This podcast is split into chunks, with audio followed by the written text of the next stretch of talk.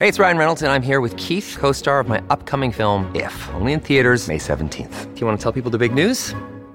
All right, I'll do it. Sign up now and you'll get unlimited for $15 a month in six months of Paramount Plus Essential Plan on us. Mintmobile.com slash switch. Upfront payment of $45 equivalent to $15 per month. Unlimited over 40 gigabytes per month. Face lower speeds. Videos at 480p. Active Mint customers by 531.24 get six months of Paramount Plus Essential Plan. Auto renews after six months. Offer ends May 31st, 2024. Separate Paramount Plus registration required. Terms and conditions apply if rated PG. Hello, everybody. This is Marshall Poe. I'm the editor of the New Books Network. NBN listeners like to read books and buy them. So we thought we'd tell you that right now, our friends at Princeton University Press are having a remarkable site wide sale. You can get 50% off books, including ebooks and audiobooks, with the code 50, F I F T Y, at checkout until May 31. You can save some real money on Princeton University Press books. I encourage you to go there and check it out. Welcome to the New Books Network. Hello, welcome to the New Books Network. I am your host today on the New Books in African Studies channel, Ari Barbalat. Today, I am in dialogue with Dr. Harry Gamble. He is professor of French and Francophone studies at the College of Wooster. We will be discussing his new book, Contesting French West Africa Battles Over Schools and the Colonial Order, 1900 to 1950 published in Lincoln, Nebraska by University of Nebraska Press, 2017. Harry, it's an honor to be in conversation with you today. So nice to be with you, Ari. Thank you. Thank you. I couldn't be more grateful. So what inspired you to write this book? What message do you hope to convey to readers? You know, I'll start with one big idea um, you know, as I got into the archives and and started learning more and more about um, the history of, of, French West Africa, um, uh, you know, I, I, came to see just how contested this history was. Uh, you know, hence the the title of my book, "Contesting French West Africa." Let me say a little bit more about that. Um, you know, it, it, wasn't just that the moment of conquest uh, was uh, filled with uh, uh, contest and uh, you know violence and uh, unsettled moments. It was it wasn't just that the moment of decolonization brought with it lots of contest and struggles. It was that really throughout the whole duration of French West Africa from 1895 all the way till its end in 1958 it was it was filled with sort of a, a cascade of, of contests and controversies. And um, and and that sort of prompted me to wonder you know what was it about this um, these encounters this um, federation that made it just so controversial just just so unsettled? Uh, and so uh, that's what I wanted to dig into uh, with the book. And you know, schools uh, are a really uh, interesting place to start because they were so central to the uh, colonial encounter, to so many things that happened, and yet. Um, as the book tries to show, schools um, in many ways surprisingly proved to be sort of also explosive sites of contestation. Um, and so that's sort of a, a, general canvas that I wanted to work on uh, in writing this book. What were Senegal's four communes? Can you explain their significance? Yeah.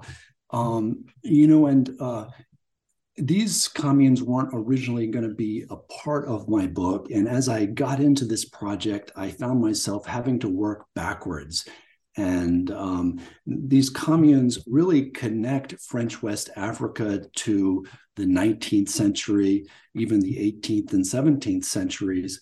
Um, basically, they are coastal uh, outposts. Uh, they were coastal, coastal outposts um, that uh, developed especially uh, during the slave trade as uh, hubs where the slave trade was conducted. Um, especially Saint Louis and Gorée Island. Uh, and then after uh, uh, slavery is abolished, the slave trade uh, is phased out during the first half of the, the 19th century.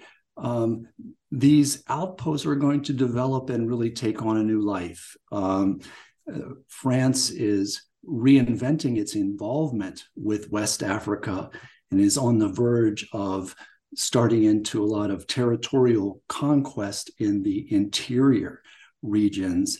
And um, these communes uh, are going to be staging grounds, important staging grounds um, for what's going to become French West Africa uh, eventually.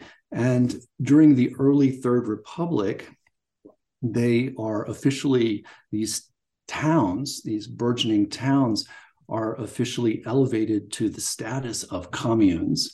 And they come to have uh, institutions that are as- associated with um, the Third Republic, with Republican France, uh, uh, municipal councils, uh, an elected uh, member to the Chamber of Deputies, uh, mayors, things like that. And the inhabitants of these uh, communes, called usually les origi- originaires, um, the inhabitants start to accrue rights.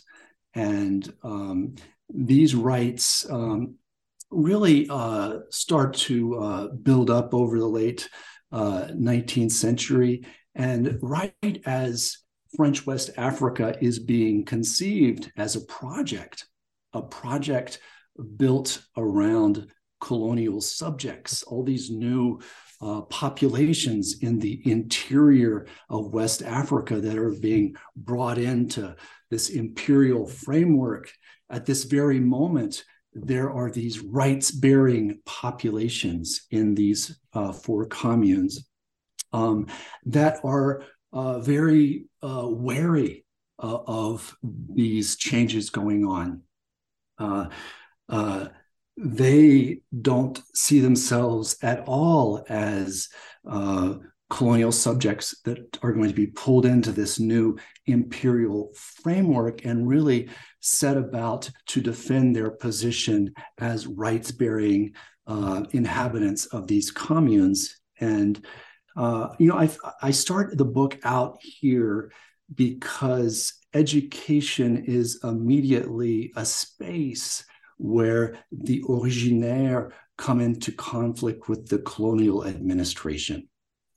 Uh, the colonial administration after 1903 develops a school system for colonial subjects. And uh, the impulse of the colonial administration is to pull the originaire into this colonial school system for subjects. And the originaire, who already have uh, a longer history with French schooling, um, schools in the four communes had been run by a religious uh, missionary outfit uh, by the name of the Brothers of Ploermel. Um, they had been uh, uh, uh the four communes had had had this sort of network of schools uh, through the second half of the 19th century, and they felt quite attached to them. they were schools that uh, provided access to different kinds of positions, to different kinds of social advancement, um, provided French diplomas, allowed some originaires to go to France to pursue advanced studies uh, at universities and other kinds of schools. And the originaire felt quite attached to these schools and, and didn't want to be rolled into this new colonial framework. And so there were these pitched moments of contest where, um, um, once again, the colonial administration was trying to, to force the originaire into this new kind of colonial school that wouldn't provide um, French diplomas would provide very little in the way of uh, access to advanced positions, was really sort of a truncated, limited education. And uh, and the originaire were, were, clinging to this other model. And, and uh, in the four communes were urban schools um, that really um, became this battleground as to who could access these urban schools? What kind of curriculum would they use? What degrees would they grant? Would uh, French children be schooled side by side with originaire children? Would they be segregated? And, and so that right at the uh, beginning of the 20th century, there's this uh, conflict in the four communes that really has everything to do with um, you know contesting French West Africa. What was the role of Blaise Diagne in the history that you narrate? So, uh, in the four communes, uh, uh, originally uh, um, the French were able to um, ensure their control over these spaces and over their institutions. And little by little, um, originaires are going to make political inroads into French power structures. Um, after 1902, there's a Métis uh, um, uh, politician by the name of Francois Carpot, who's elected to the French uh, um, Chamber of Deputies, and and that sort of uh, leads into uh, during the uh, first and second decades of the 20th century leads into more and more black originaire uh, uh, getting into politics in, in, different ways. And uh, French authorities can see the writing on the wall. Their authority is already being tested by métis, so mixed race, uh, originaire, and then this rising uh, numbers of uh, Black Muslim originaire getting into politics. And, and so uh, lots of apprehensions that these four towns, these four communes, are becoming trouble spots, uh, spots of contestation, spots that need to be uh, kind of carved out of French West Africa, um, since the rest of the Federation is being set up on very different uh, terms, right? As a space for colonial domination, a space for uh, controlling colonial subjects, and not a space for rights bearing individuals. Um, and all of this is going to come to a head in 1914 when Blaise, Blaise Diagne is going to be elected as the first Black deputy. Uh, Senegal sent one deputy to the French uh, Chamber of Deputies, and Blaise Diagne is going to break through in the second round of an election uh, and go on to represent Senegal and it's going to sort of be a, a, a tidal shift, uh, if you will, in the politics of, of the four communes. Um, it's going to set off a lot of alarm bells in the colonial administration. Blaise Diagne is going to mobilize the originaire, especially uh, Black originaire, in new ways. Um, the uh, his party is going to seize control over municipal institutions uh, uh, in the four, in the four communes, uh, the uh, uh, Conseil colonial, the Conseil général, rather, the local sort of deliberative body. and so a real tidal wave. and and, so there's this going to be this uh, reflex on the part of uh, colonial officials to try to um, uh, push back the originaire, to carve them out of the colonial project, uh, to make them sort of marginal to what's going to be happening in French West Africa. And the originaire are going to really uh, be uh, pushing in exactly the opposite way, uh, trying to make expanded claims and trying to extend their influence outside of the four communes to other parts of French West Africa. Uh, uh, and you know, uh, it, this is important partly because the originaires are concentrated in the biggest urban centers uh, of French West Africa, Saint Louis, uh, Dakar, and and uh, so they can't be sort of carved out. But certainly, the impulse of colonial uh, power structures is to uh, pen them in and, and, to not let them extend their their mobilization, their political energies. Uh, and so there's a big standoff that happens. Blaise Diagne is a part of that, and uh, he uh, he uses World War One as an opportunity to first in 1915 secure the right of the originaire to serve in the normal French army, as opposed to in the uh, colonial units called the uh, Tirailleurs Sénégalais. That's in 1915. And then the very next year, he uh, sees uh, he's able to have the originaire collectively recognized as French citizens. And so all of this is because, partly because uh, French are desperate for soldiers, and Diagne is able to leverage that uh, desire to recruit African soldiers, uh, and and say, and then be, uh, with the uh, um, the citizenship law of 1916, he goes on to effectively help uh, conscript a lot of African soldiers who, uh, many of whom serve in Europe uh, in, in, World War One, um, and so a, a, real sort of breakthrough moment.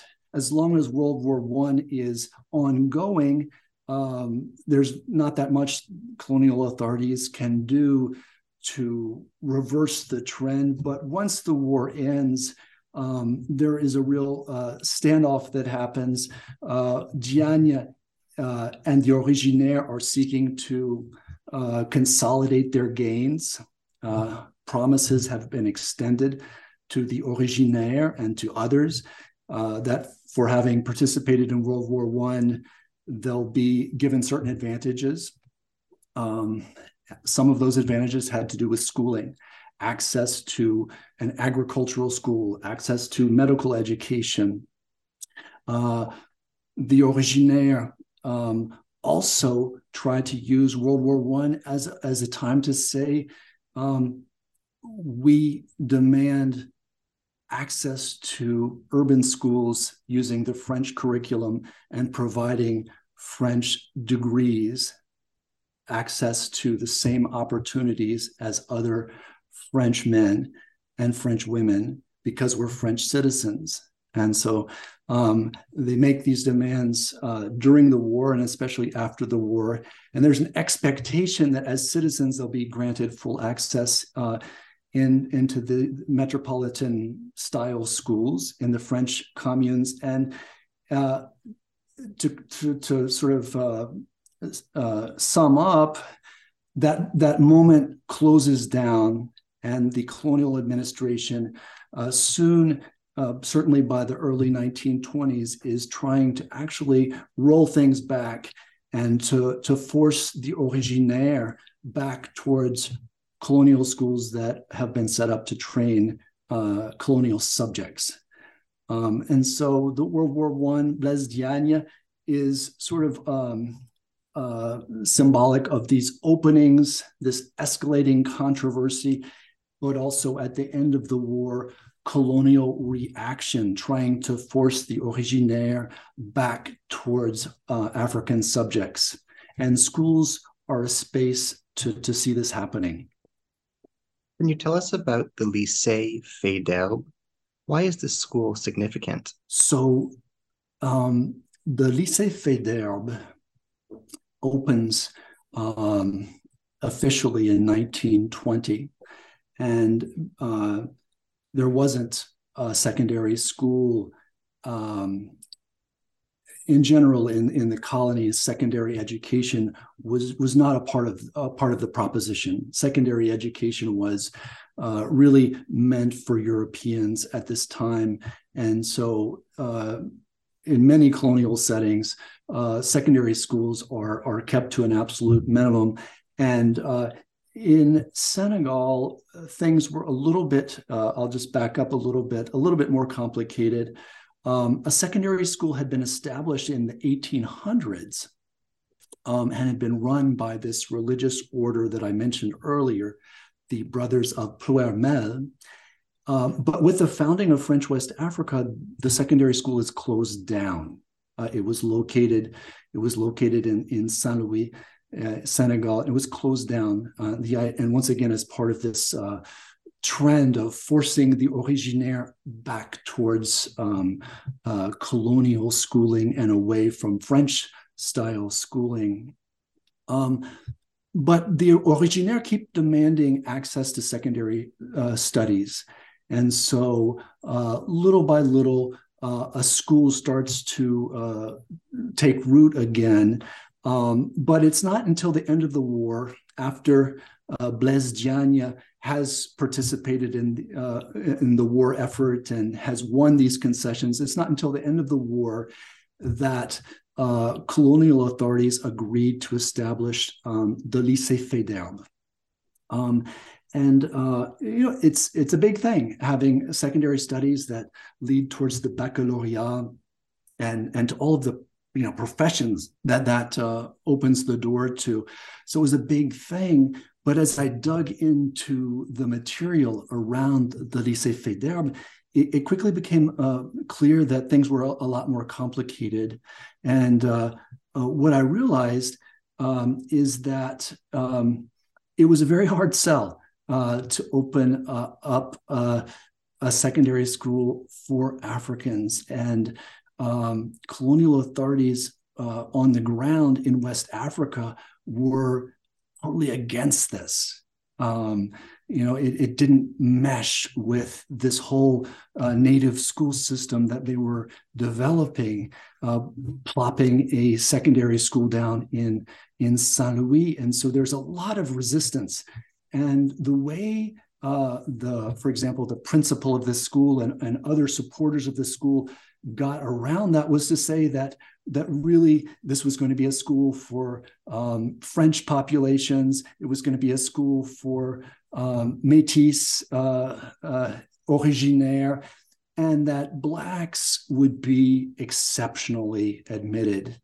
And that even if Black students made it into the Lycée Faidherbe, um, they would be kept to the lower grades, and that very few of them would be allowed to go on all the way to the baccalaureate and, and to graduate from school.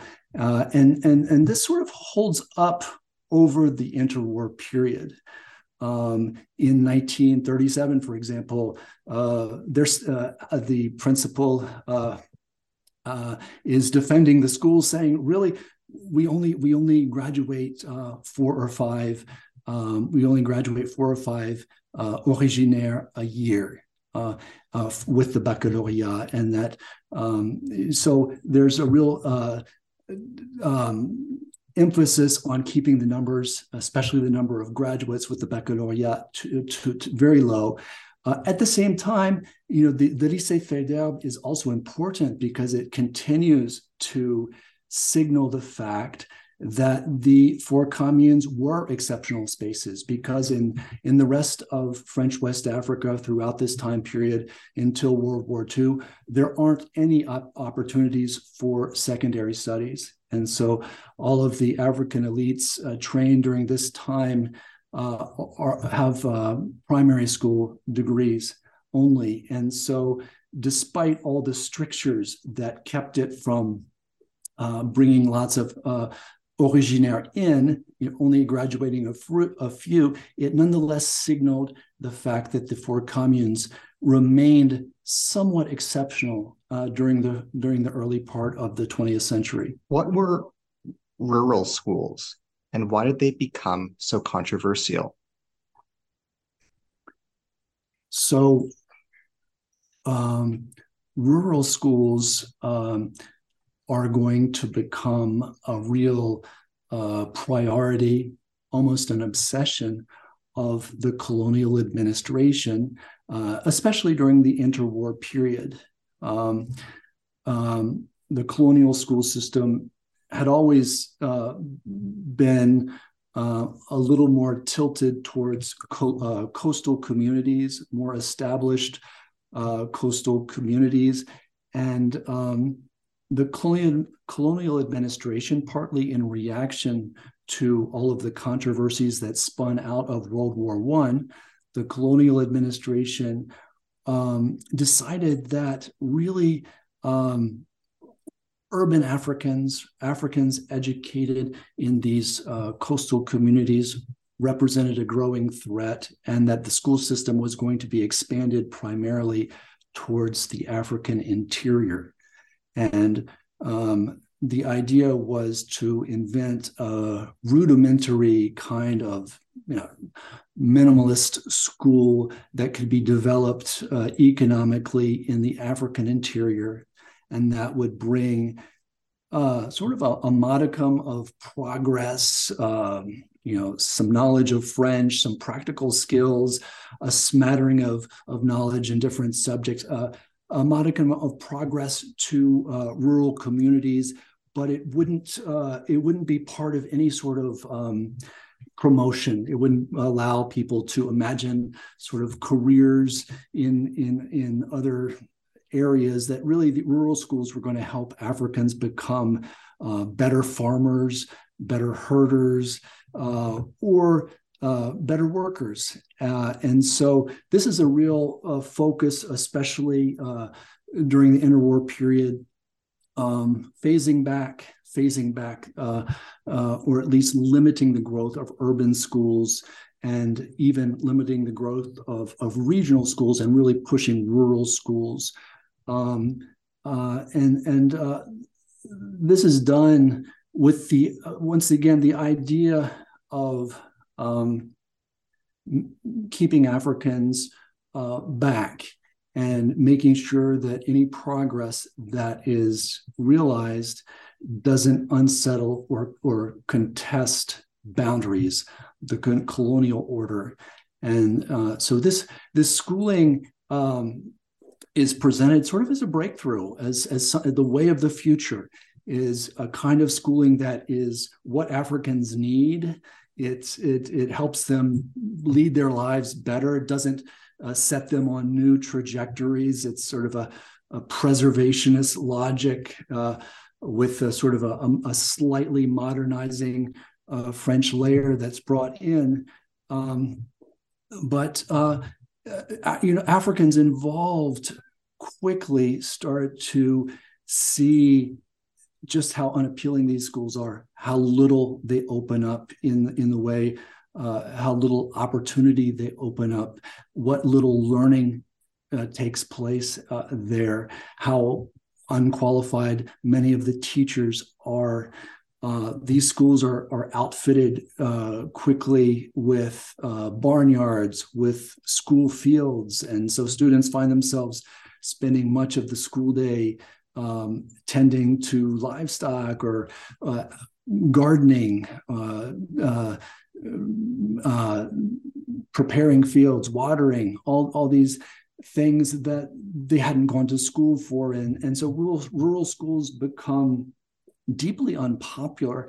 And uh, the colonial state actually has to uh, use pressure, force to even uh, make sure that the schools are attended. Uh, populations are forced to sort of send send their sons, especially to these unappealing schools. Um, and and it doesn't stop there uh, because uh, uh eventually this uh, ruralizing uh, drive extends even to larger schools located in small towns and even eventually to uh, an urban school in, in the center of, of Dakar. There's this uh, desire to outfit these schools with uh, barnyards and fields and to really emphasize to Africans, whether they're in towns or whether they're in the countryside, that uh, their position is sort of uh, more of a rural one, uh, one that is in in touch with uh, traditional Africa, and and that um, uh, you know Africans can't be students the way Europeans can, and so urban Africans especially see uh, this trend towards rural schools, which uh, blossoms during the Great Depression and really extends across the 1930s and into the war years, as a real threat to their advancement, a threat to their learning, a way to hem them into subaltern positions. um, and it, it, leads to a, a quite uh, a back, uh, an, um, an explosion of opposition, especially in in towns across French West West Africa. What does your study contribute to the understanding of the famous École William Ponty, which trained so many colonial elites? So there's been a lot of historical work done on the École William Ponty, um, which uh, was founded during the first years of the 20th century and, and, and really is the premier training ground for African elites, uh, uh, not the uh, originaire uh, who have access to uh, French, uh, some access to French style schools. But for other Africans, uh, the École William Ponty is sort of the premier training ground. Uh, starts out especially training African school teachers who are going to be so central to the colonial project, and eventually uh, starts to train African administrative auxiliaries and then also African uh, medical assistants. Um, uh, so uh, uh, it's a school that is um, in uh, a priority for the colonial administration because they really feel that it's uh, it's it's there especially that they need to map out the trajectories and the boundaries for these new African elites that are being produced. Uh, um, the school uh, is located um, on Gorée Island, which is just off the coast of Dakar. So it's a an urban, sort of long settled area. And, and these elites go on to uh, important uh, subaltern positions across the Federation of French West Africa. um, and uh, so this the, this school has been the subject of a lot of historical investigation. Um, what my study uh, foregrounds is really um, how the École William Ponty is reinvented, excuse me, reinvented in the 1930s. Um, basically, uh, the school has been contested by colonial authorities you know, ever since World War One. The idea that we're we're training up uh, Africans to too high a standard, that that we're uh, we're breeding uh, rebellion, that uh, we need something more modest. Um, and that's that sort of criticism has been in the background since at least World War One. Um, by the 1930s, with the whole rural school movement, um, there's the idea uh, that you know uh, bringing students to uh, Gorée Island off the coast of Dakar, uh, you know, having them study in one of the four communes, that it's really taking them away from the African interior, taking them away from traditional Africa, taking them away from uh, agricultural livelihoods, and um, we need to do something different. And so, um, what I study uh, in one of the chapters of the book is how the uh, École William Ponty is is really completely recast across the 1930s. Um, and I'll, I'll, say what I mean, um, which is the the idea that um, we need to map out uh, different cultural coordinates for students. That it can't be about learning uh, French academic subjects. We've also got to build in an academic curriculum uh, and activities that have them orienting orienting themselves more towards Africa. And so the idea of excuse me, creating a, a Franco African educational structure, a Franco African culture around the École William Ponty. Uh, it takes root.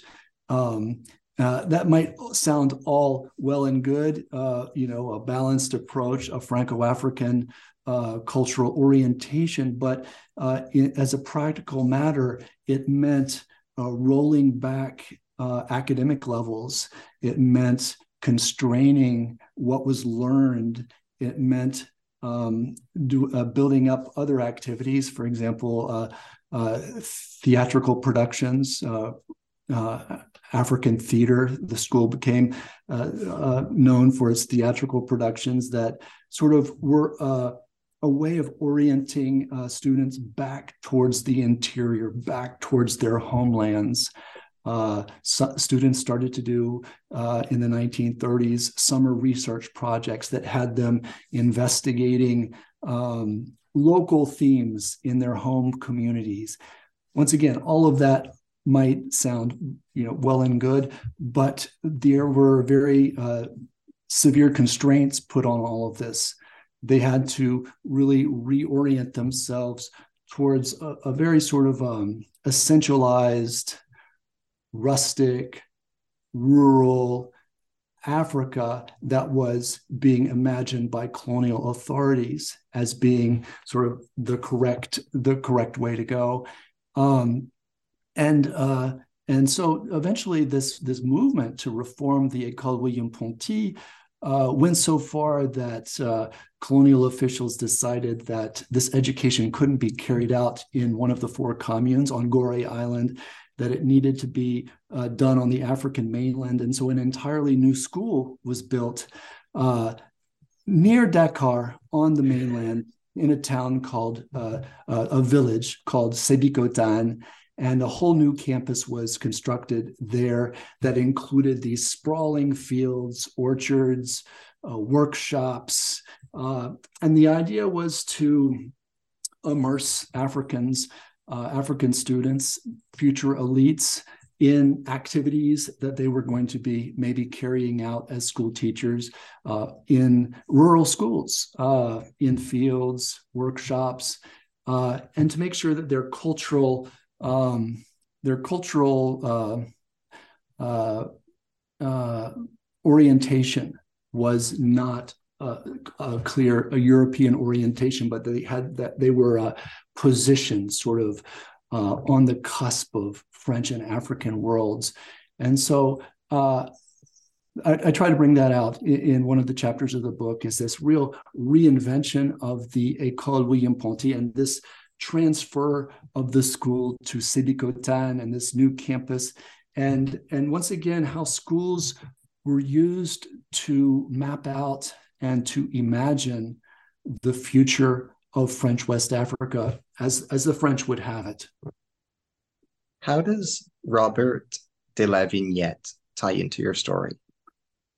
So, uh, Robert Delavignette um, is an interesting person who uh, ties in to, directly to this uh, intense moment of reform that's happening during the 1930s. Um, he had been a colonial administrator in uh, the late 1920s in um, uh, in Upper Volta and I think in Niger. Uh, but it's really in the 1930s uh, that he becomes famous through books that he writes. And uh, the books have uh, titles um, that are evocative uh, of the time. Um, his one of his most famous books uh, is called Les Paysans Noirs, uh, the Black Peasants, um, for example, um, from the from the early to mid 1930s. Um, and de la by this time is uh, working at the colonial administri- ministry, and he he's sort of a, a publicist uh, working on colonial propaganda and somebody in a real position to uh, orient um, people's thinking about West Africa and how it's developing. And uh, what's interesting about not only uh, Les Paysans Noirs, the Black Peasants, but another book that he also authors in the 1930s, which is called uh, um, Sudan, so Sudan, uh, French Sudan, Sudan, Paris, Bourgogne, Burgundy, so Sudan, Paris, Burgundy. Uh, but uh, these two books play on ruralist, peasantist uh, themes, regionalist themes that are so big in interwar France. Uh, the 1930s are sort of the heyday of uh, along with the Vichy period. But the 1930s are sort of the heyday of um, this uh, infatuation with uh, peasants and uh, figuring peasants as these iconic Frenchmen, these stalwart Frenchmen, the, who are uh, are not going to be uh, sort of unsettled by all the changes that the world is bringing on, uh, whether you know class conflict, whether immigration. Um, uh, all the challenges to the French nation, the peasants are sort of being held up as as um, really the the uh, this core uh, uh, embodiment of Frenchness, and at the same time, regions are also being uh, promoted. Traditional French regions uh, being promoted as these sites of authenticity, these sites of of Frenchness. And Delavignette is going to be really important because he's going to try to extend these tropes to West Africa, and uh, he does it. Um, in ways that um, can seem somehow humane at times, uh, trying to have uh, help French populations to come to new understandings of Africans. Maybe they'll be more uh, fond of them. Maybe maybe they'll um, they'll they'll think more generously towards them if they can imagine them as peasants and imagine Africa as as a land of regions like like many French people are imagining France. Um, and his book, so these are the themes that uh, Delavignette tries to extend to uh, French West Africa through his activities. Um, you know, I talk about him in the book because it's it's a real uh, double-edged sword um, because um, de, la, Vignette is is really uh, proposing these uh, pastoralist uh, harmonious uh, traditionalist views of Africa, just as French West Africa is really being subjected to uh, uh forced labor. Uh, uh, lots of the colonial state is is bearing down on rural populations in in, in more and more directly. rural uh, West Africa, French West Africa, has become increasingly uh, inhospitable. Uh, and, and yet, Delavignette is proposing these sort of uh, uh, harmonious visions um, of how Africa can develop as peasants. Uh, and, and these sort of uh, somewhat of an, an, equivalence between the regions of France and, and the different regions of, of West Africa. And, and all this ties into schooling because it is is part of a way to deflect attention away from urban areas, the four communes, uh, other urban areas in you know, near Abidjan or uh, in Dahomey, uh, really ac- across the, the coast, especially, and even inland, Bamako, um, an attempt to deflect attention away from the fact that the urban communities are developing and that Africa's future is not um, is not this pastoral uh, or at least is not entirely uh, a pastoral future of peasants, but there are these other things happening. And so Delavignette is part of this uh, interwar effort to really um, t- deflect attention away from these urban centers and all of the contests that are brewing there. Can you explain map six on page 89? Why is this map significant? Can you contextualize it for us? All right, I'm turning to page 89. Yeah, this is um, a really interesting map of this metropolis of Dakar in 1925. I use several maps of Dakar in the book.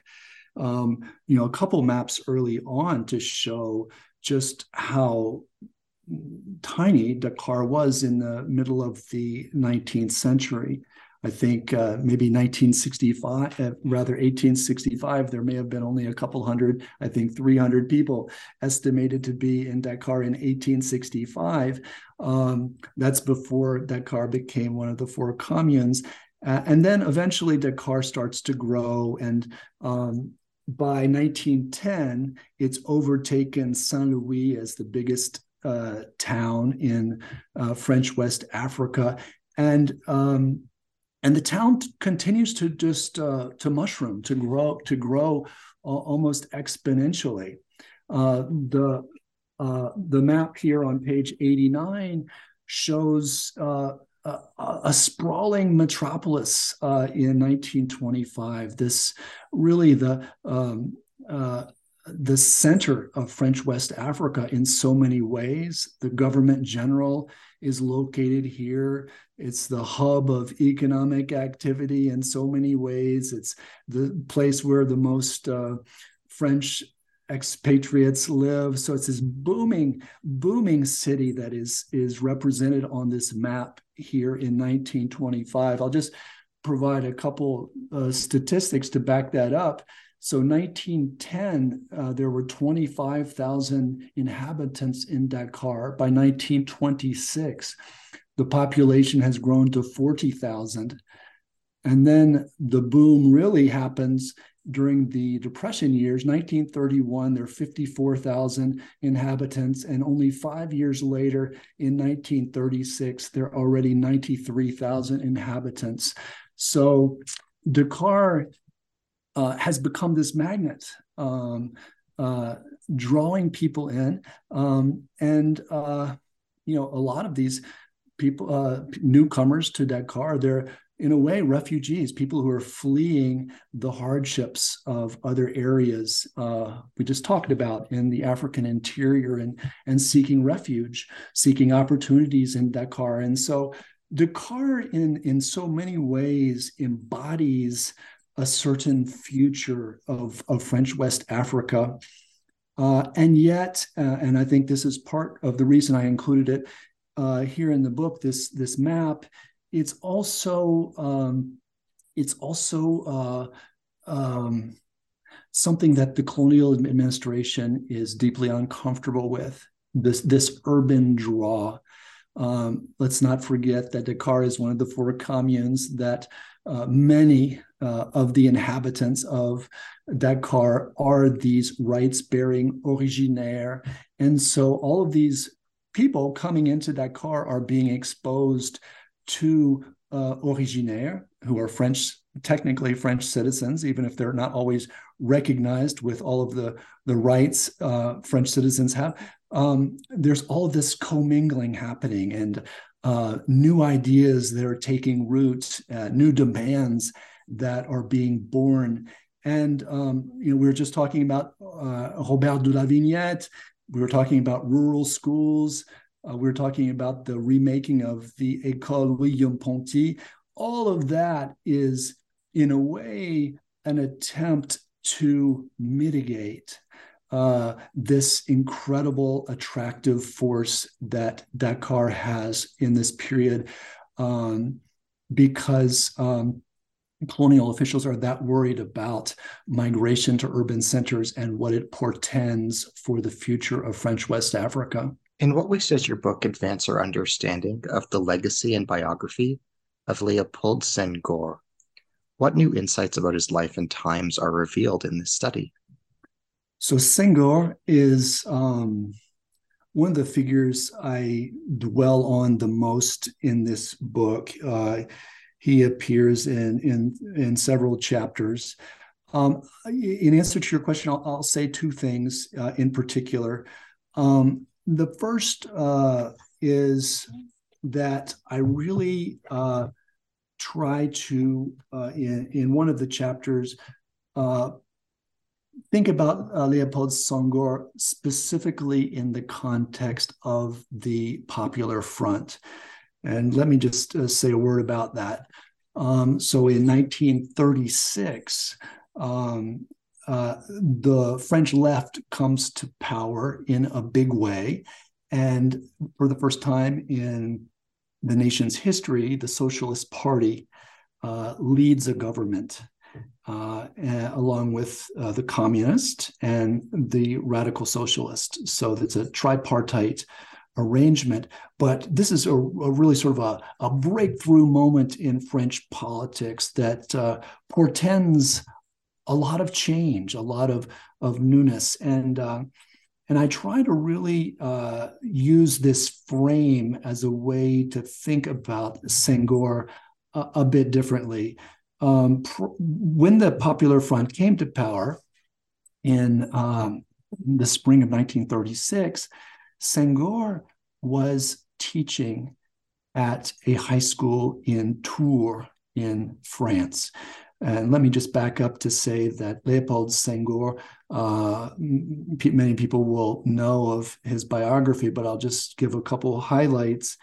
Um, is uh, comes from uh, from Senegal and is uh, really unique in that he's able to uh, receive an education in Senegal, sidestepping the colonial school system.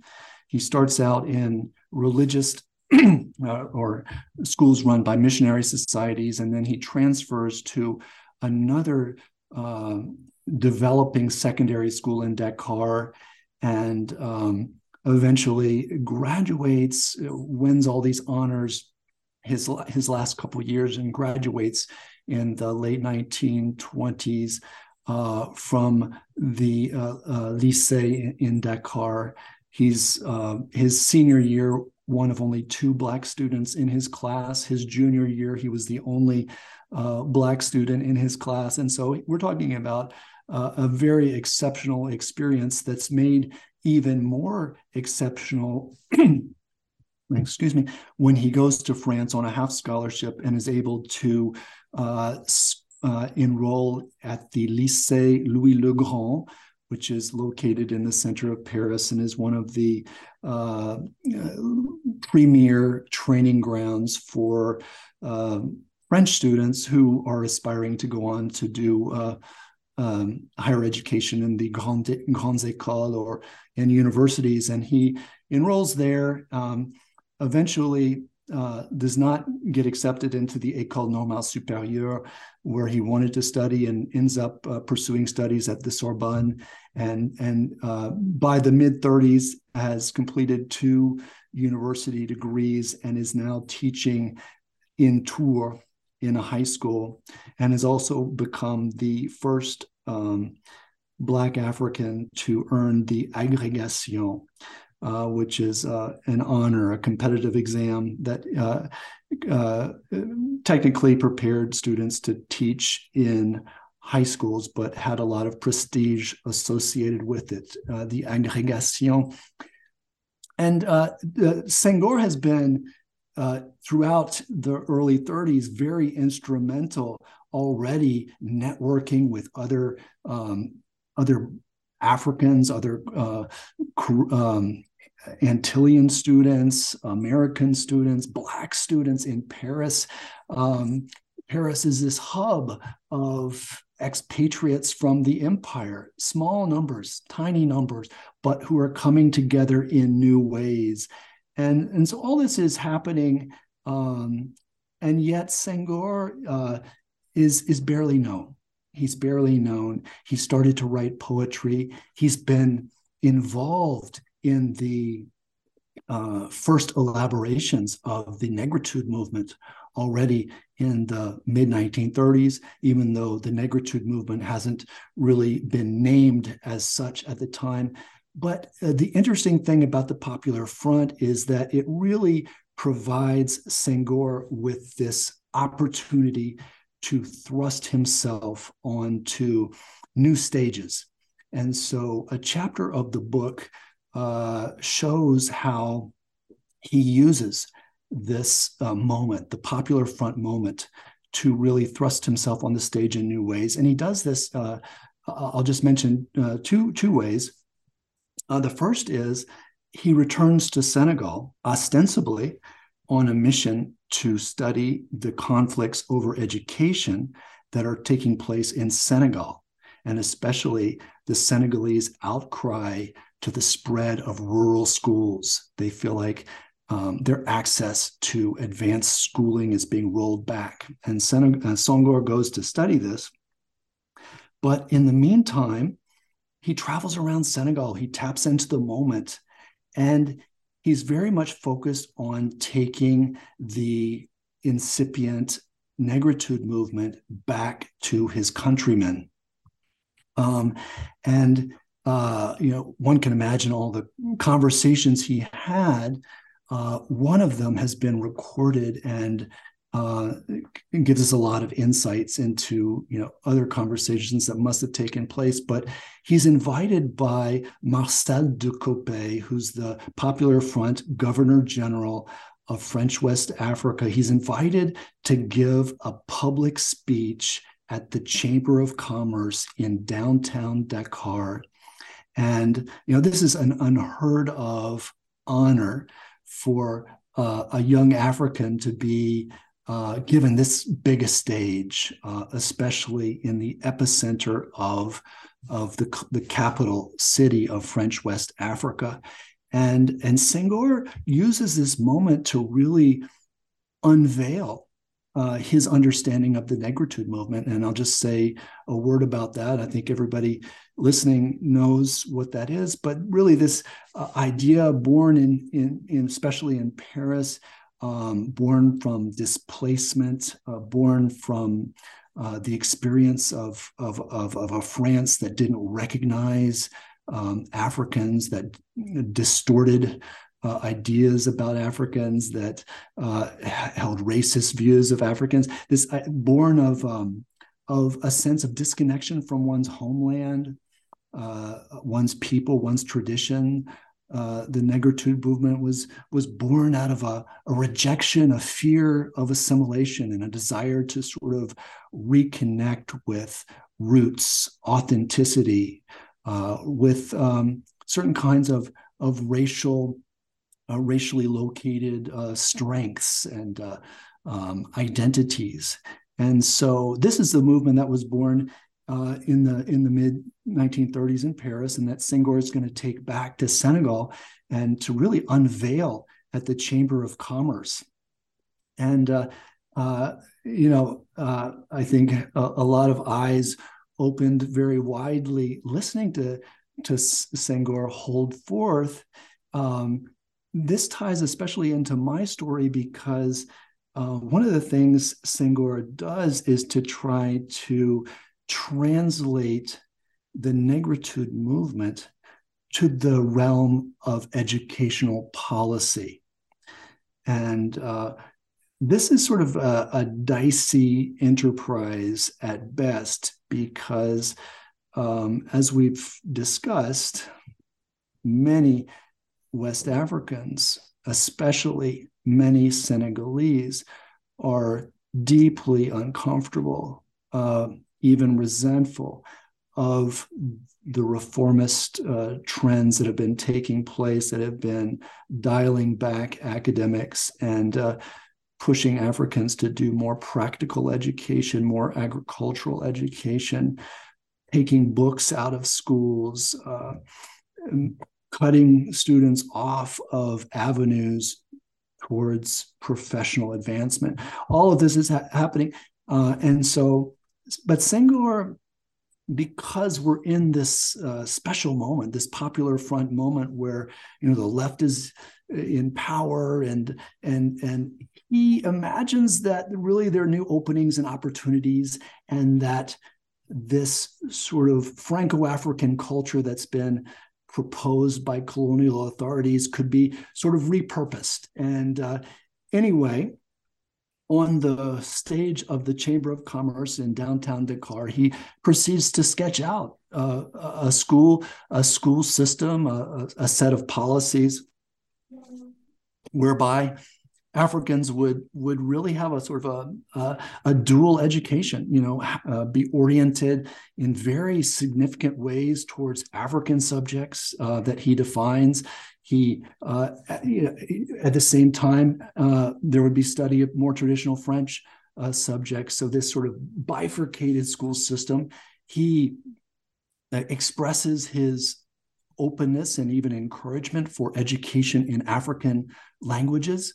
This is sort of new at the time. Uh, colonial officials are, you know, starting to be a little bit receptive to this as part of the rural education push. Uh, uh, educate, but uh, certain many Africans view this very suspiciously as a way to roll back education um, by by reducing the, the, the role of French. And but he's on stage and he he really tries to map the negritude movement onto educational policy, and um, and uh, is uh, makes a real impression. You know, many many African elites do not agree with this. They think it's dangerous. He's playing into the hands of colonial officials by, uh, you know, proposing what he's proposing. Um, but he uh, unveils the, his idea about uh, a Franco-African education, uh, and uh, and about and the sort of under, underlying idea is that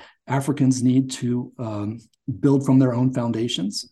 They need to um, uh, follow their own inspiration and genius. Yes, they need to, you know, learn technical subjects and uh, they need to study European subjects, but they need to do it in such a way that they don't get um, pulled onto trajectories, pulled into futures that are not theirs. And so, uh, this really powerful moment of openings. Um, and once again, uh, Senghor is trying to uh, put a progressive spin on this as this is this is really uh, progressive education and many of uh, his fellow uh, African elites are, are very dubious about this. They think this is playing into sort of reactionary thinking on the part of the uh, colonial administration. Can you describe the significance of Ousmane Socé can you comment on the significance of his novels, Karim, Roman Senegalais, and Mirage de Paris? So, um, Ousmane Socé, um, his trajectory runs very parallel to that of Senghor. Um, he uh, graduates from the École William Ponty in 1928 and then um, studies for the baccalaureate on his own and ends up passing the, the baccalaureate this, uh, in 1931 and then going to France on a scholarship um, that he wins from the colonial administration, but the scholarship forces him to study um, uh, at uh, a veterinary school outside of Paris. And so he doesn't have access to um, the elite uh, centers of higher learning that in Paris that Senghor does. But the two of them cross paths uh, repeatedly and are really part of the same network in Paris during this time, and really are both involved uh, at the ground level with the the negritude movement. Um, you know, uh, is important um, because you know you mentioned the the two books that he published in the 1930s, uh, Karim, and then two years later. Um, uh, two year uh, two years later, uh, Mirage de Paris. Uh, uh, you know, these are some of the very first books written in French, uh, novels by African, Black African authors, and so very significant books that depict um, debates, hesitations that are going on among African elites about the cultural position, their cultural position and their cultural orientation and the, the future of French West Africa. What should it be? How should we frame it? Um, how should we pursue it? Um, and uh, the first of the, the two books, uh, talks about sort of the, how disorienting it is for for somebody, uh, a young man, to come of age and then to travel to Dakar and to be sucked up into the sort of the whirl the whirlwind, uh, all the new the new experiences and, and questions that Dakar represents, and what does it mean in terms of identity and, and the future. Uh, and so that's Karim, and then Mirage de Paris is, set in Paris largely, and, and similarly as a, a young uh, a Senegalese who's in Paris and who's sort of a pulled into the dis- disorienting, um, almost kaleidoscopic nature of Paris in 1931. It so happens that the colonial exposition is going on, and they're uh, it's a very layered, complicated time, and and and and both books depict these young elites that are trying to sort out, you know, what are what should our cultural coordinates be? What should the way forward be? And it's it's it's important uh, for, for my book because uh, Ousmane Socé comes back uh, to Senegal at the very time Senghor does, um, 1937, uh, uh, and he gives a similar speech uh, at the Chamber of Commerce in Dakar. And unlike Senghor, who's really about thinking about cultural authenticity and thinking about um, you know negritude and what what it means. Socé uh, has decided that what he calls cultural métissage, so cultural blending, is the way of the future, uh, and that that's the sort of uh, the way societies will have to progress you know that's just the reality of the world. It's uh, the future is going to be more and more métissé, more and more blended, and so African cultures and French cultures are going to just uh, have to have to be blended. And and so Socé has this very open-ended idea of blending, uh, métissage, and is is very resistant to uh, Senghor's more determined approach of uh, introducing negritude and really um, this uh, an Afrocentric, uh, a more Afrocentric approach to education and to cultural identification. And so, Socé and Senghor already in 1937 represent uh, different positionalities that are being staked out uh, in the community of African elites. How does your book advance our understanding of Vichy France? So, one of the chapters of the book um, focuses squarely on the Vichy period uh, in French West Africa. Um, we now know uh, that the Vichy regime and its ideological program of renewal, so called renewal, called the National Revolution, we now know through lots of scholarship that's been done by too many people uh, for me to name here, especially perhaps uh, Eric Jennings, uh, that the national revolution was exported around the empire uh, to different parts of, of, of, the empire that remained uh, in the orbit of the Vichy regime. Um, um, so this has been talked about even in the context of French West Africa. Uh, Ruth Ginio has written a book uh, on that.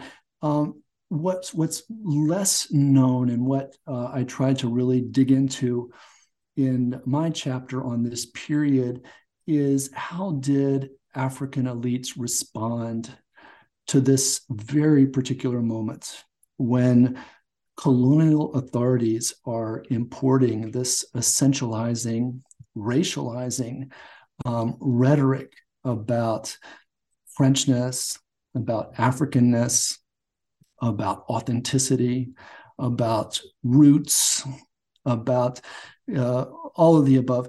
And you know, how did Africans respond to this program that is rolled out uh, after uh, after the summer of 1940? And uh, and so I happened on to this um, this controversy that erupts in the pages of a weekly publication um, called Dakar Jeune, which uh, basically there's a newspaper, one of the only remaining newspapers that hasn't been censored out of business called Paris Dakar. And Dakar Jeune is a weekly supplement that's put out. And uh, Dakar Jeune starts um, as kind of as a way to occupy uh, African elites during a time when uh, French authorities are worried about African elites and their allegiances. Uh, you know, uh, uh, already French equatorial Africa has defected. Um, the British are challenging uh, French West Africa. Lot, there's so many different allegiances that are available, and French authorities are really worried about um, uh, the allegiances of, of African elites in, in, French West Africa. And so this is kind of uh, this this uh, survey of opinion is is launched to kind of uh, occupy people's minds, as it were. And and the question that they throw out there is, um, what do you think about the the cultural advancement of French West Africa? What should it be? What what should the federation's future hold uh, culturally? So the idea is to sort of bracket off politics and let's let's get people talking about culture.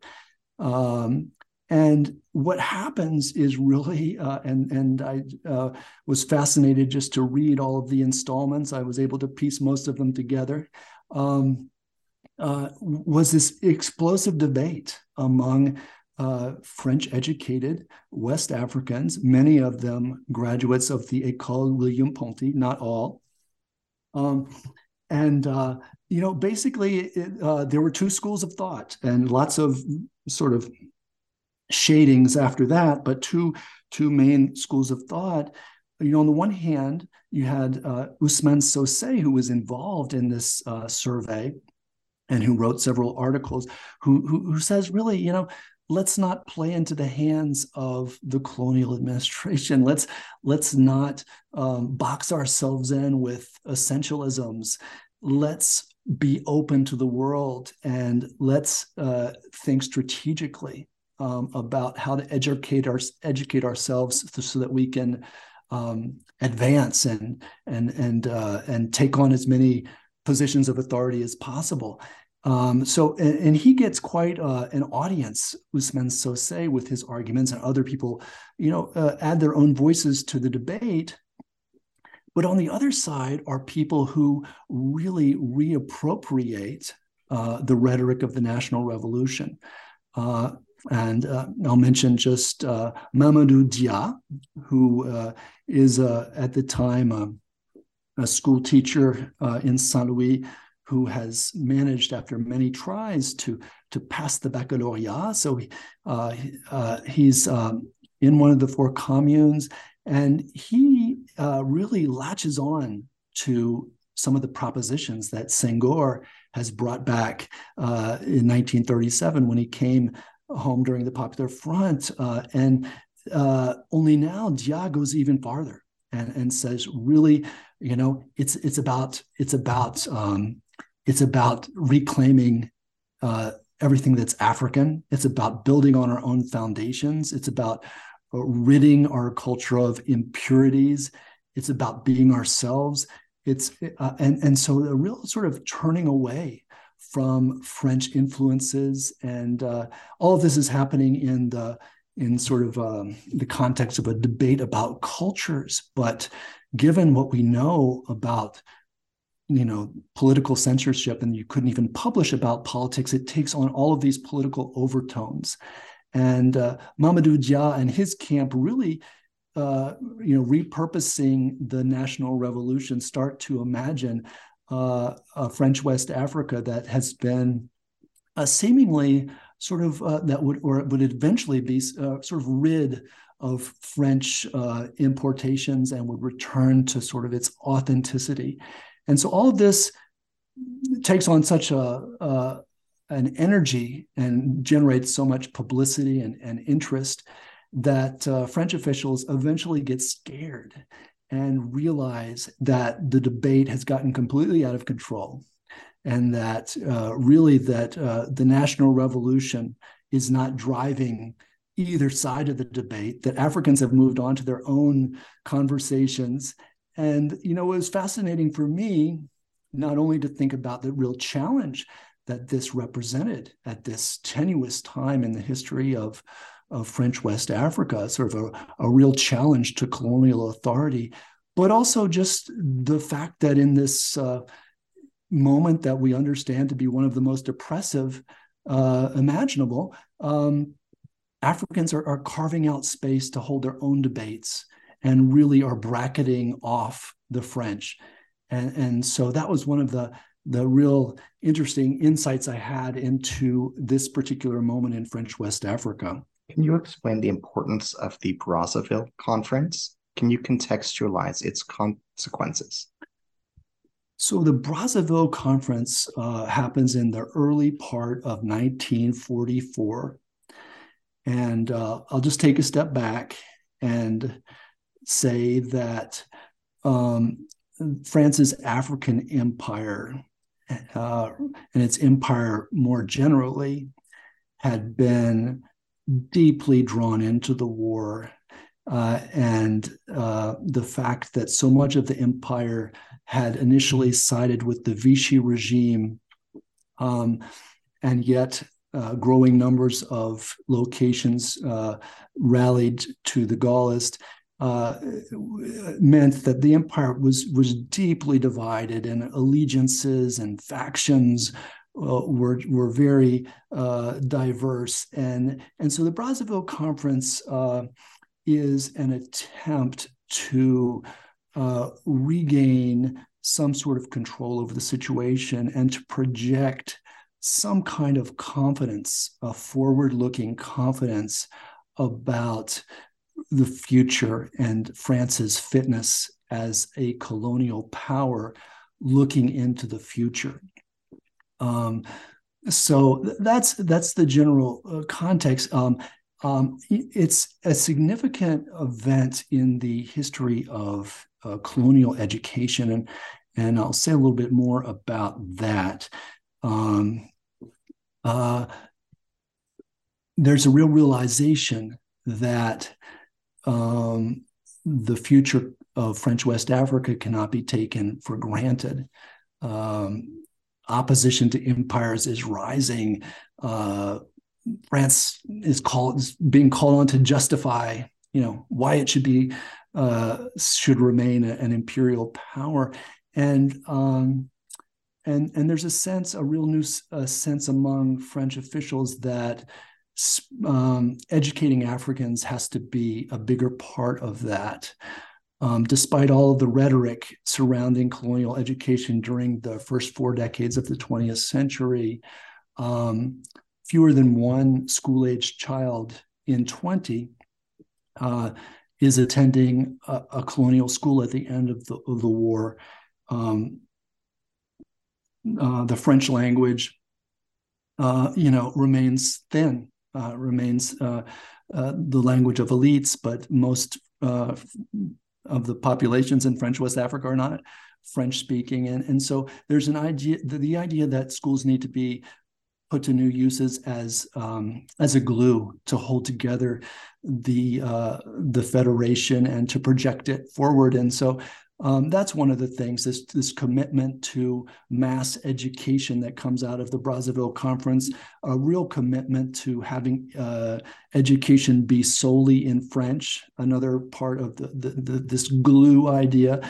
Uh, we can't have uh, any other uh, languages creeping in. French is going to be the glue, and so that's uh, uh, uh that's stated quite clearly at Brazzaville a new focus on girls' education. Girls' education has, in many ways, been uh, somewhat of an afterthought um, and only gets going uh, slowly.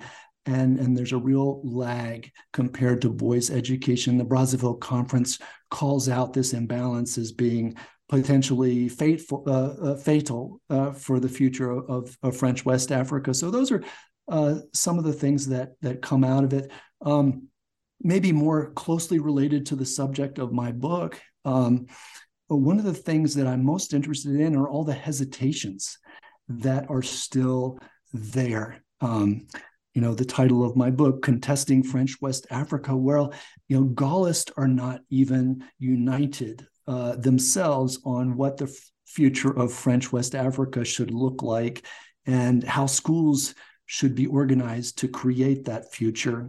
Uh, uh, rural schools, for example, which have been so discredited in the eyes of, of most Africans, are still defended by some uh, Gaullists uh, at the time of the Bra- Brazzaville Conference.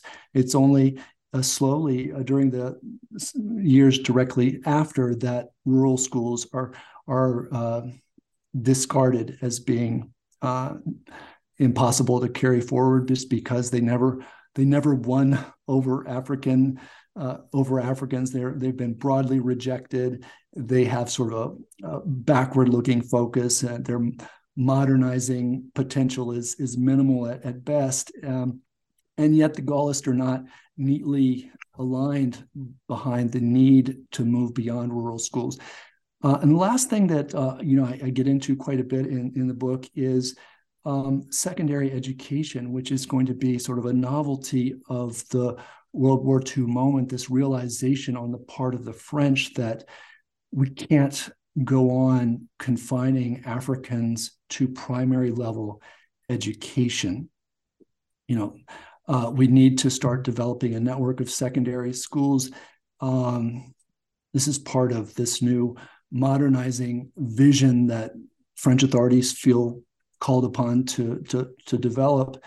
Um, and yet Gaullist, Gaullist officials once again are very conflicted over this over this proposition.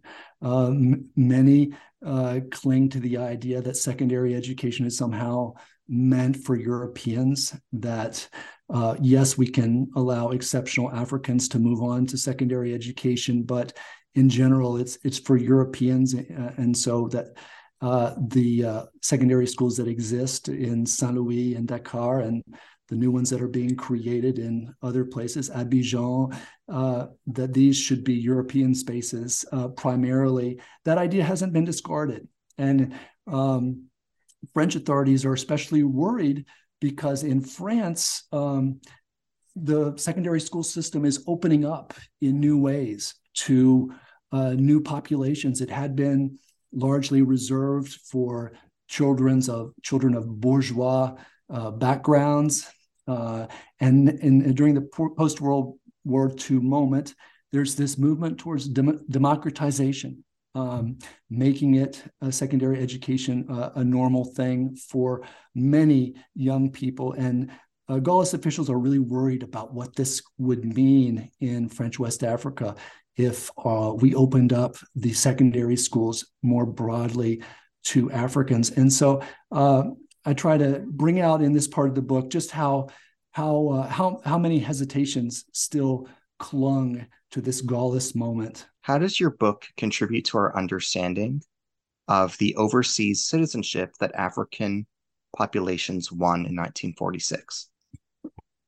So, um, you know, in in, in French West Africa, there's the precedent of the uh, originaire who win citizenship in 1916.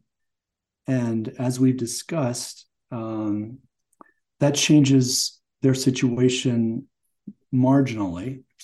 Um, but in many ways, they're not recognized as full French citizens. Uh, they're kept in the status of second class citizens uh, until the end of World War II. And so this is very much in the minds of uh, West Africans as all of the populations of French West Africa, of French Africa, are um, when when citizenship in May of 1946.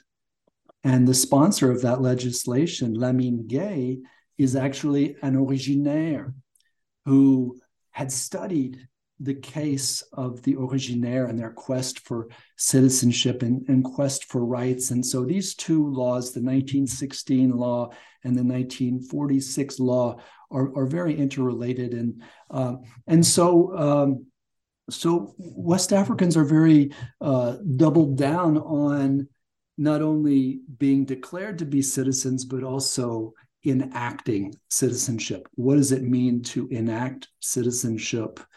Um, I'll just give one more example. You know, in, in the French uh, Antilles, the old colonies, you know, populations there became citizens in 1848, and and yet there too were kept to sort of a second class citizenship all the way to the end of the Second World War. And so, this idea of a second class citizenship, of citizenship that needs to be enacted, uh, uh, needs to have teeth in it, is very much in the minds. And, and education is, is sort of a, a very concrete area where um, that needs to happen.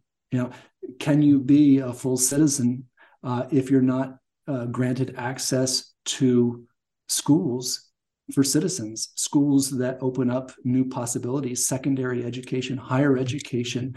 Um, and yet, in 1946, when this law is passed, the school system in French West Africa is still very much a colonial school system built for French, uh, colonial subjects. And, and so uh, the focus uh, during the late 1940s is very much on closing that gap and on um, you know as as Frederick uh, Cooper has has shown in his work on using the citizenship as as a lever as a wedge to really pry open uh, things and try to extract and enact as many changes as possible. Uh, and uh, Senghor is going to be a big part of this. He's going to come out of the war uh, chastened uh, and feeling like uh, actually rural schools, actually the school refer- reforms of the interwar period were were, were dangerous because they, they cut us off from the, the the possibilities of citizens, the rights of citizens, the opportunities of citizens. And so Senghor is going to he's he'll really let people know that he's changed his position and he's now for um, bringing into French West Africa a school system like that of France.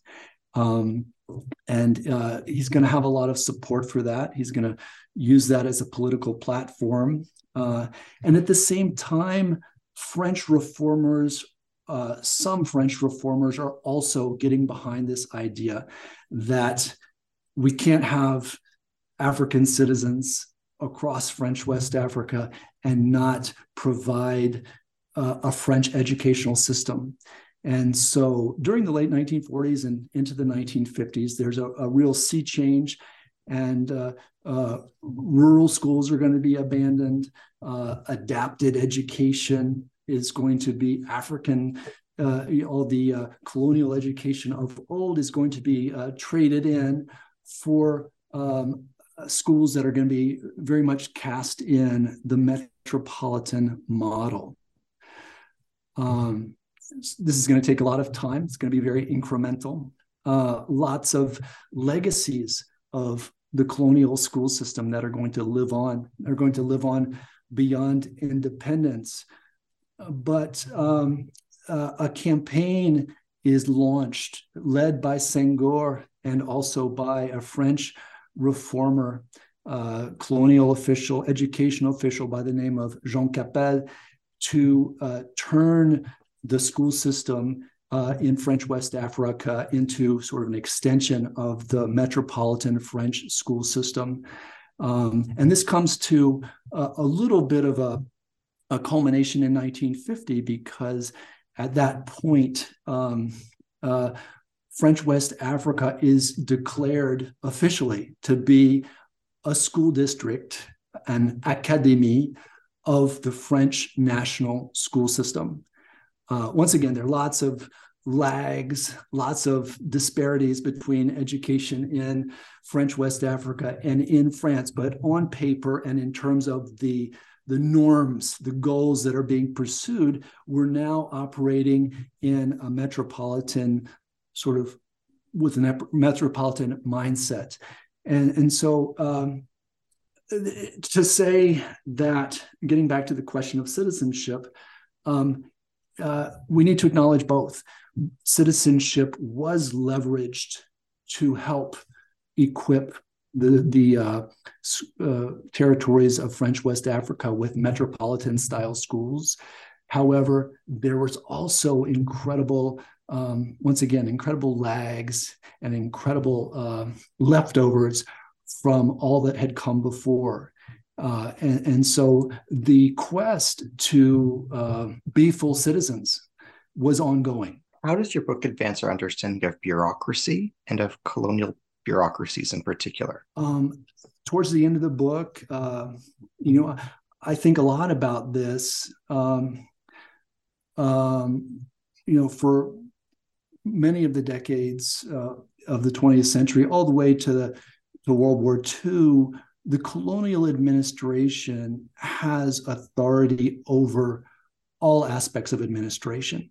Um, and so schooling falls directly under the purview of the colonial administration. Um, and that administration is being built up, is being rationalized. Uh, and um, and at, uh, with World War II, this is going to start to change. Uh, and metropolitan French administrations are going to start to play expanding roles in French West Africa. Um, they had been sidelined, and now experts from different metropolitan administrations, officials are going to be cycling in to uh, the bureaucracy in French West Africa. And uh, uh, this is going to lead to a lot of soul searching and nostalgia, quite frankly, among many colonial officials who liked the way it was when they called the shots and they had their own sphere of activity and influence and didn't have to factor in um, didn't have to factor in uh, metropolitan officials and metropolitan administrations. Um, but World War II unsettles all that, and there's a lot more uh, back and forth. And we definitely see this in the field of education. Uh, the Ministry uh, of Education, the National uh, Ministry of National Education, as it's called in France, is going to take on expanding roles. Uh, Capelle, who comes to lead reform, educational reforms in French West Africa in 1947, he's a he's a pure product of the uh, uh, education ministry in France. And he's going to try to introduce all these practices and norms and structures that are those of um, the French education ministry. And, and Capelle is going to be really caught up in, in lots of tangles with colonial authorities who, uh, once again, feel that this is just intrusive. We're not respecting precedents. Um, the co- colonial sphere is not a space for metropolitan education. And, and so these rivalries between different administrations. Um, uh, sometimes we think too easily that you know there's a colonial state and and uh, and and we give too much uh, coherence to that and and certainly looking at 1940s and 1950s French West Africa we need to really tease tease apart um, the rivalries and the different uh, affiliations of administrators and bureaucrats. Um, but the the the trend line of the story is that France's Ministry of National Education is, is moving in, um, and uh, they're being really asked asked in by a lot of Africans who are much more confident in France's educational ministry than they are in the colonial administra- administration. But um, the uh, French uh, national ministry, education ministry, also sort of has its own agenda, has its own sort of corporatist understandings, uh, has its own um, investment in, quite frankly, expanding its operations overseas, and and so um, uh, I try to tease out uh, these rivalries that we can see coming into focus. Um, ultimately, it's the uh, French Ministry of Education that uh, has a more lasting influence. How does the study of education policies in French West Africa contribute to our better understanding of decolonization and post independence West Africa? So, the fact that this integrationist uh, moment happened so late. It wasn't until the late 1940s, the 1950s, that French West Africa is going to be integrated into the French national educational system. It happens so late um, that it's really still ongoing during the period of decolonization. Um, um, the we were talking about uh, leveraging citizenship to win full educational rights. Well, that's still ongoing during the period of decolonization, um, and yet, um, and these these uh, ties, these very very deep ties between France's Ministry of National Education and the uh, educational departments in the various West African territories, these have just been ramped up. And, and so, um, in, in terms of personnel, in terms of networks, in terms of norms, um, of the formal uh, empire ends. You know, uh, French West Africa uh, is uh, disbanded in 1958. The African uh, t- territories therein become independent in 1960. Um, but these, all of these linkages, all these deep um, uh, bureaucratic um, educational linkages are very much intact. And because so much of the post war struggle was on equality, was on opportunity, uh, was on citizenship, very little thought has been given in 1958 or 1960 to what does it mean to fashion a national educational system for, let's say, Senegal or Guinea. What does that look like? What what are its uh, requirements? Um, and and so a real lag has, has settled in, uh, and and that and that um, those continuities, those deep continuities, are really going to play out uh, across the 1960s and into the 1970s, and it's only very progressively very progressively that uh, new African nations are going to um, question these arrangements that have been that were worked out during the last decade or or decade and a half of empire arrangements that were perpetuated by cooperation agreements uh, between France and the new newly independent African nations uh, uh, that perpetuated this, this these imbrications of educational systems.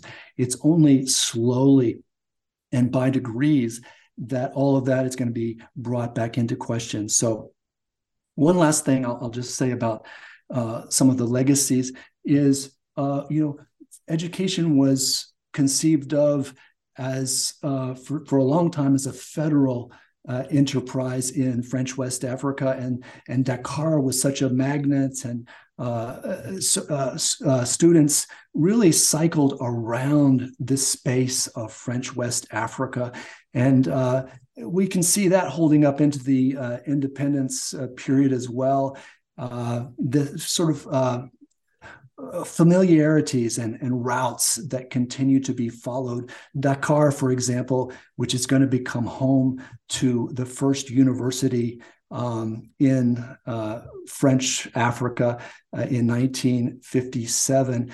Dakar still draws students from across the region into the 1960s and 1970s. So some of this, this familiarity and these interlocking systems of education hold up uh, into the post-war, post-independence period as well. Thank you for all the erudition you invested in this book and for your eloquent and generous answers in the course of this dialogue today. Thanks again, Ari. To our listeners, I'm your host, Ari Barbalat, on the New Books Network's New Books in African Studies channel. Today, I've been in dialogue with Dr. Harry Gamble. He is professor of French and Francophone studies at the College of Wooster. We have been discussing his new book, Contesting French West Africa Battles Over Schools and the Colonial Order, 1900 to 1950 published in Lincoln, Nebraska by University of Nebraska Press, 2017. Thank you very much.